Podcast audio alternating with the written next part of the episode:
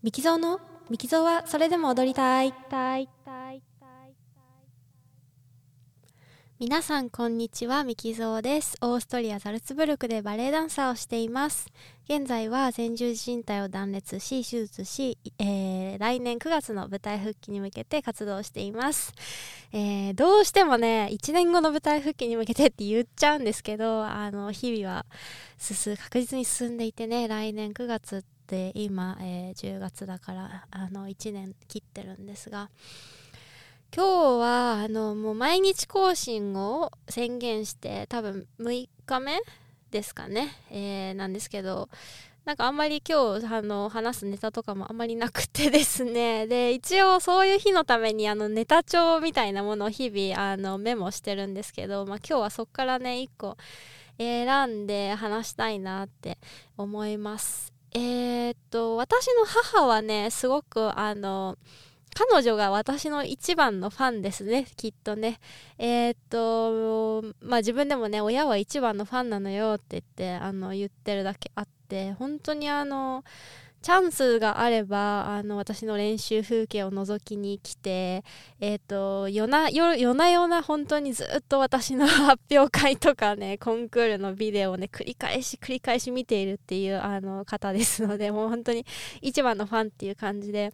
多分あの私がプロになることをねあのずっと、まあ、信じてくれていた人なんですけど父の方はもちろんあの応援してくれましたし本当に最大限のサポートをしてくれ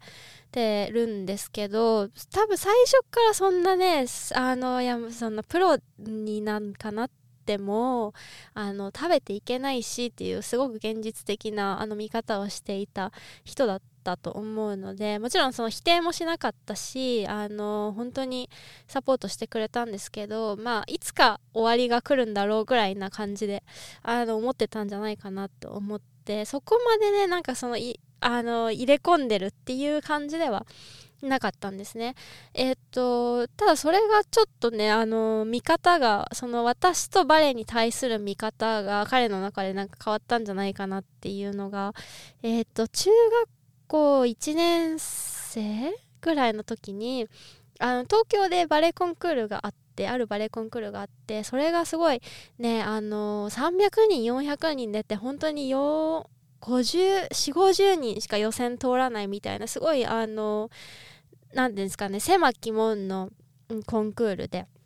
でそれが1人1曲ね短いソロを踊ってそれで審査される、まあ、1分から3分ぐらいのソロを踊って審査するすごい伝統あるコンクールだったんですけど、まあ、それにあの出るってなってあじゃああのこれはすご多分決戦はあのすごくレベルが高いコンクールだからあのいい機会だからあのお父さんも一緒に見に来たらってそれまでね全然見に来たことなくてあの、まあ、大体私が先生と一緒にあの自分のねバレエの先生と一緒にあの行くか、まあ、予定があったら母が、まあ、あの決戦だけ見に来たりとかはあったんですけど父はねなんか見に来たことは多分それまで覚えてる限りではなくてでじゃああの東京旅行も行きたいしって言ってじゃあついでに見るかぐらいな感じでね父も一緒にあの来たことがあったんですよね。でそのコンクールの時ってすごいあの話してて懐かしいんですけどあの春なんですよ。3月の終わりから4月の頭ぐらいにかけてなのでちょうど東京で桜が咲いてるぐらいのあの時期でね。でそのコンクール会場毎年同じなんですけどその周りですごいね桜があの綺麗にね咲いているのを覚えてて。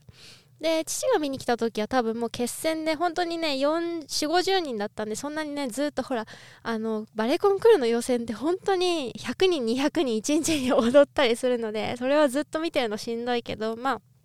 あの40人だったらあの、まあ、全部しっかり見なくてもあのそこにいて あの見てることはできるのでって言って初めてそのコンクールを見てで多分彼の中で今までバレエってすごくふわっとした 感じで捉えてたんだと思うんですよね。なんかあのなんていうのかなあの彼はやっぱりスポーツ畑の人だったのでバレエってなんかその女の子が憧れるもの女の子がやるものみたいなあのふわっとしたイメージだったと思うんですけどその結構ハイレベルなジュニアの決戦コンクールの決戦を見てあなんかすごいスポーツみたいなんか部活の大会みたいだなって、まあ、まあ大会なんですけどね コンクールだからその部活的なそういうなんかスポーツ的なものを感じたのかそれですごいなんか面白くなったみたいでそっからそのコンクールのね決戦がある時はねああの俺も行くよとか言ってね 見に来るようになったんですけど、まあ、それで多分彼の中でそのスポーツ観戦みたいな要素がバレエに加わったことですごい面白くなってあの見に来るようになったと思うんですよね。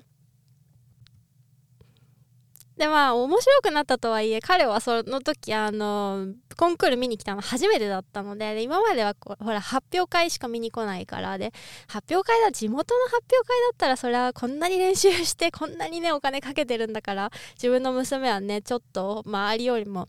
あのうまいっていうあのうまくってあのそれぐらい 自分はねそのサポートしてるからっていう気持ちがあったんでしょうけどあの、まあ、初めてそういう全国レベルの大会を見て「どうだった?」とか言って終わった後聞いて「ああなんかこの子とこの子とこの子良かったな」みたいな「この子はこういうなんかすごい安定感あったな」とか言って「この子はねなんかねあのもうプロみたいだったな」みたいな感じで言って「うんお前多分4番ぐらいだと思うよ」って言ってよくよくわかんないけどとか言ってていやいやいやいやみたいな感じで この親バカ何を言ってるんだみたいな感じで牛と私と母がねあの言っててあの母は自称も目が肥えてるなんですよね。あのやっぱりどこにでもついて回ってあのいろんな人の踊り見てるからいやー4位はとか言ってでその後結果発表で本当に4位で すごいパパすごいとか言って。当たった。でその1から3番も多分この子とこの子とこの子かなって言った子たちなんですよ。すごいねって言って。なんかあのなんだろうその私とか母ってやっぱりいろんなバレエとかいろんな踊りを見まくってるから結構いろんなフィルターがかかってるのか。で彼はなんかそういうフィルターなしにこう純粋に観客として見に行ってでその見てて楽しかった人123って言って選んでまあお前4位ぐらいだよって言ってそれで